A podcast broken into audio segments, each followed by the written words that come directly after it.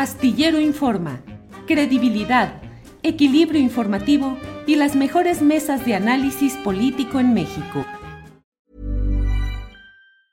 Ryan Reynolds here from Mint Mobile. With the price of just about everything going up during inflation, we thought we'd bring our prices down.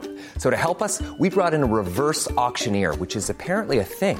Mint Mobile unlimited premium wireless. Ready to get 30, 30, bit to get 30, bit to get 20, 20, 20, bit to get 20, 20, bit to get 15, 15, 15, 15 just 15 bucks a month. So, Give it a try at mintmobile.com/switch. slash $45 up front for 3 months plus taxes and fees. Promo for new customers for limited time. Unlimited more than 40 gigabytes per month slows. Full terms at mintmobile.com.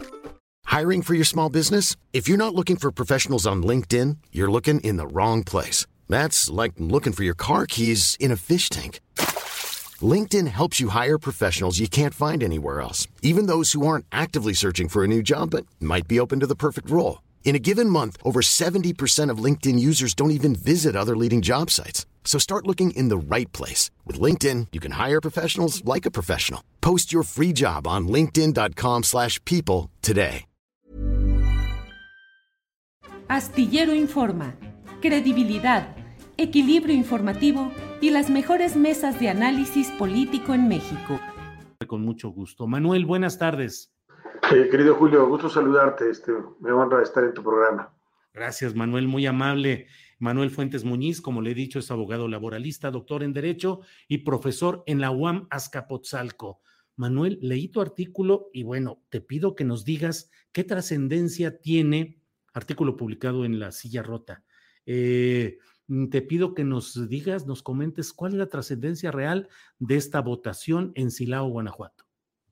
Bueno, pues mira, realmente sí se están dando acontecimientos que nunca se habían visto.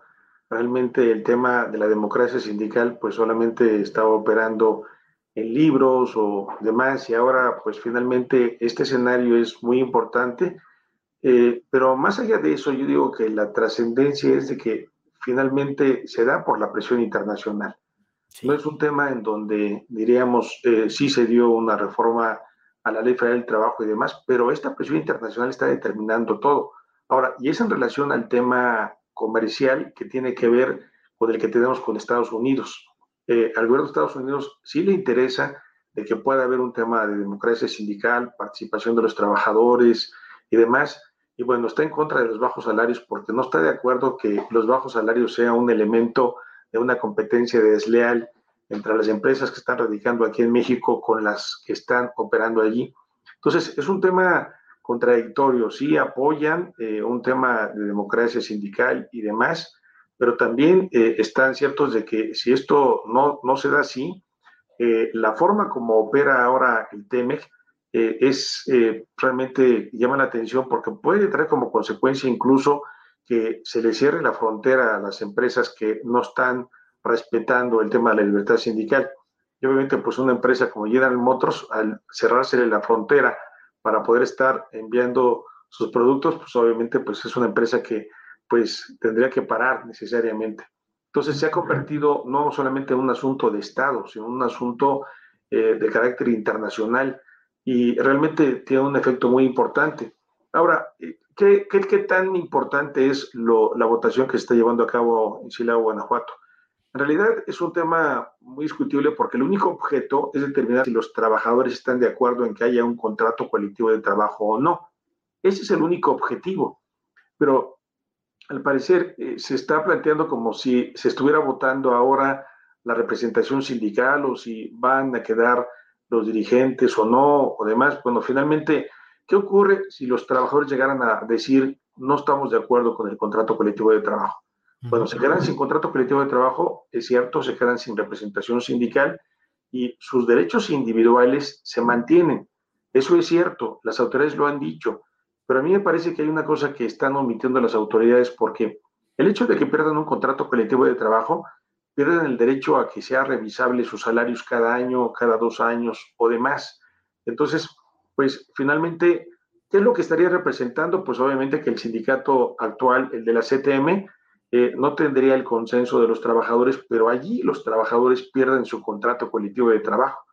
Yo creo que aquí eh, el tema es que quienes ahora quisieran un contrato colectivo de trabajo tendrían que subir escalones un poco más altos. porque ahora la ley dice, ah, bueno, si quieres tú pasar a, la empresa, otro sindicato, tienes que reunir por lo menos el 30% de simpatizantes de los trabajadores. Ya que los tengas, bueno, puede ser que otro sindicato también pues tenga que juntar ese 30%, que son solamente a través de firmas de los trabajadores con sus datos, CURP, nombre completo y demás. Y dice la ley que no importa que estén repetidos los nombres. Entonces, lo llevan al Centro Federal de Conciliación para que valide esto con eh, listas en el Seguro Social. Y entonces, ya que la autoridad autoriza ese 30%, se pueden seguir al siguiente escalón, que es pedirle a la empresa que este, se pueda eh, estar en negociando el contrato colectivo de trabajo. Pero antes quiero aclarar que si participan dos sindicatos, tiene que llevarse a cabo una votación entre ellos para ver quién es el que tiene la mayoría de trabajadores y con ese se va a discutir un nuevo contrato colectivo de trabajo. Entonces, se tendría que empezar de cero prácticamente o en todo caso validar el anterior y negociar con la empresa esto.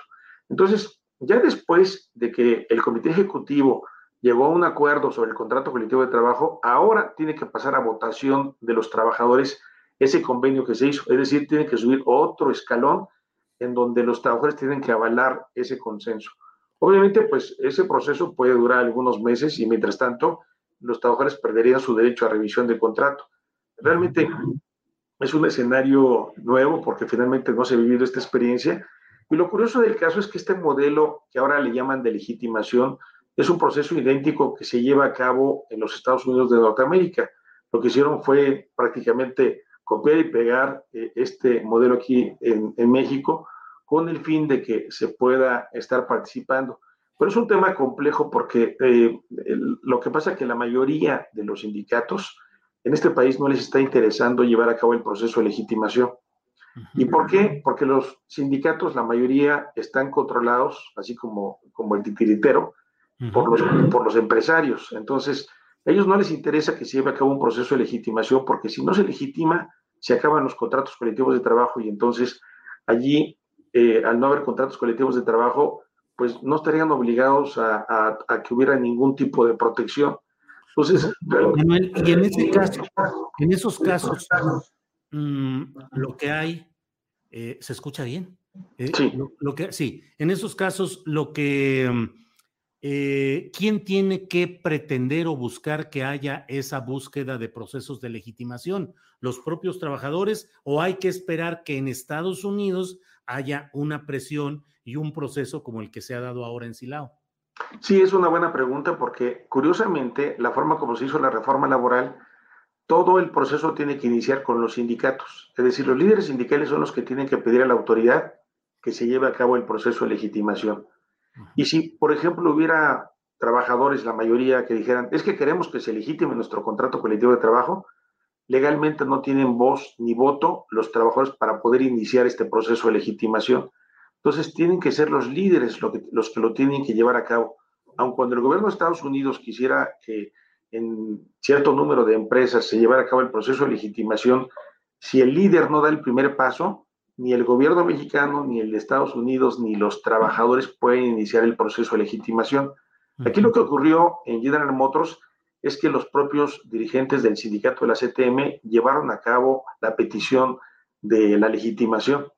Entonces, nos encontramos con algunos vacíos legales y a mí me parece que el tema de la legitimación corresponde a los trabajadores y debe haber una reforma laboral en donde, en efecto, si una mayoría de los trabajadores, o al menos yo diría una tercera parte, pide que se legitime el contrato colectivo de trabajo, así, así lo debería de hacer, pero en este momento es, hay un embudo en donde todo va eh, a los líderes. Entonces, si los líderes están controlados, eh, ni trabajadores, ni empresas, ni gobierno y demás pueden estar dando el primer paso. Entonces, es, es un elemento que puede resultar contraproducente a la larga.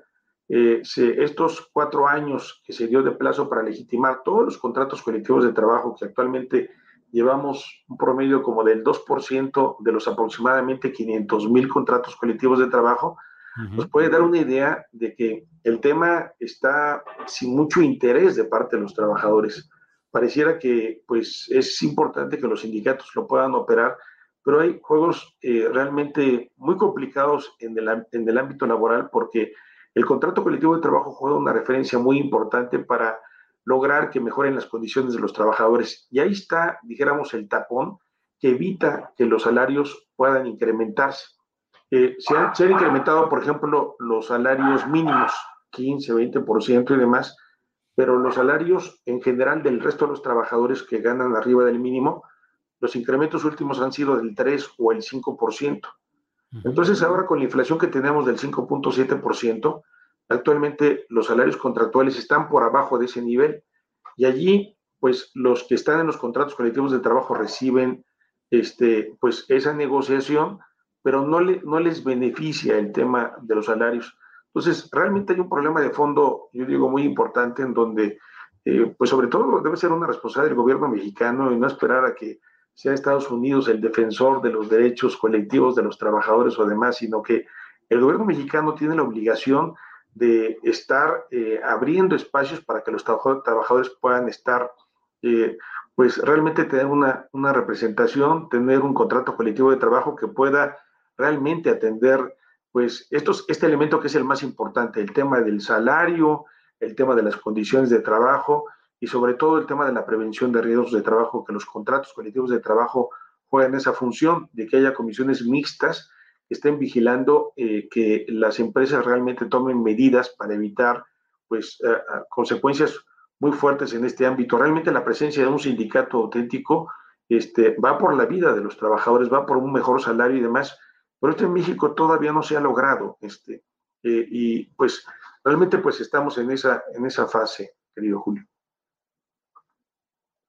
Durante de... bueno, sí, Manuel, durante décadas ha el predominio de las centrales obreras y de los líderes sindicales clásicos han impuesto sus condiciones y han arrojado al trabajador, le han impedido desarrollarse. No te lo, que te lo platico a ti, que lo has vivido y lo has conocido como litigante, pero además también me parece a mí que el espíritu cívico de los mexicanos fue eh, apaciguado y domeñado durante mucho tiempo por esas imposiciones y esa injusticia y esa represión y control de los líderes llamados charros, los líderes charros sindicales, contra la base social. Lo que estamos viendo y viviendo hoy en Silao y lo que puede venirse con estas presiones de organismos sindicales o de grupos al amparo del Tratado Comercial México-Estados Unidos-Canadá, puede significar realmente un golpe, un, un trastocar esos poderes históricos del caciquismo sindical o no puede tener tantos alcances? No, no, por supuesto, a mí me parece que se abre un, dos corrientes. Una en donde en efecto puede haber cambios trascendentales eh, y que finalmente está obligando estos acuerdos a que la autoridad tenga una mayor participación. Por ejemplo, algo que no se había visto, algo que no se había acordado, es que haya presencia de inspectores, les llaman también verificadores, antes del recuento. Y entonces dicen, pues desde ahora faltan dos meses para que esto se lleve a cabo y deben de estar aquí inspectores día y noche para, para vigilar que no haya ninguna presión sobre ellos. Entonces, bueno, tenemos un promedio de 500 inspectores en total en todo el país. La Secretaría del Trabajo tiene ese número de inspectores y apenas para el tema de los recuentos, estos de legitimación, son un promedio de 34 inspectores. ¿Inspectores Entonces, de la Secretaría del Trabajo Federal? Del centro, ahora del Centro Federal, es decir, las, eh, en conjunto estoy hablando de la Secretaría del Trabajo y del Centro Federal, ahora el Centro Federal está llevando a cabo esto, solamente tenemos 34 inspectores. Uh -huh. Entonces, cuando quieren llevar a cabo las inspecciones, eh, tienen que pedir prestado a la Secretaría del Trabajo inspectores para poder operar. Pero esos inspectores de la Secretaría del Trabajo son exclusivamente para prevención de riesgos de trabajo. Uh -huh. Lo que hemos dicho es de que finalmente se requiere que se incremente el número de inspectores para que realmente puedan estar cumpliendo este escenario. Imagínate, bueno, si estamos hablando de que son un promedio de 500 mil contratos colectivos de trabajo y apenas eh, no han sido un poco más de 2 mil contratos los que se están legitimando, nos puede dar una idea de, del gran reto que se puede llevar a cabo. Entonces, sí, en efecto, puede haber eh, cambios eh, en este escenario porque si se va logrando con estos procesos de vigilancia que los trabajadores sientan la libertad de votar este, por lo que ellos consideren que no hay un elemento de presión, eso va a ser fundamental.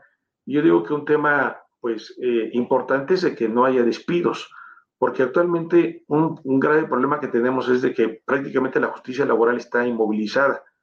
Alguien que lo despidan en este momento se tiene que esperar 3, 4, 5 años, aún con la reforma laboral, para poder ser reinstalado. Entonces, sí está jugando un elemento importante de que eh, eh, un tema de despidos o demás se pueda estar considerando una violación al TEMEC y que efectivamente el tema de la estabilidad del empleo con el de la democracia es un tema que tiene que estar unido este, fundamentalmente. Incluso en el convenio 98 se considera de que es un tema, pues diríamos, grave el hecho de que se llegue a separar a trabajadores cuando hay un proceso colectivo. Entonces, si, si logramos que efectivamente tanto el gobierno mexicano, ahora Estados Unidos que está en este tema, pueda lograr que se, que se respete el tema de la estabilidad del empleo, estaríamos, estaríamos en un escenario muy importante para que se pueda ir avanzando en el tema de la democracia sindical. Yo reitero, el tema de la democracia sindical no solamente es decir, pues viva la votación libre, secreta y demás, sino lo que se trata es fortalecer el instrumento de los trabajadores para ir mejorando esos salarios que están muy por abajo. Eh, realmente, incluso nuestro salario está por abajo de Haití, que acaba de sufrir un gran sismo y demás, y no, no es posible que estemos en ese nivel este, tan, tan bajo. Entonces, esto se debe, como tú dices, a décadas y décadas de control sindical, en donde yo digo, los mejores líderes se consideran los que tienen más bajos salarios, que tienen paz laboral y demás, y entonces esto no puede ser.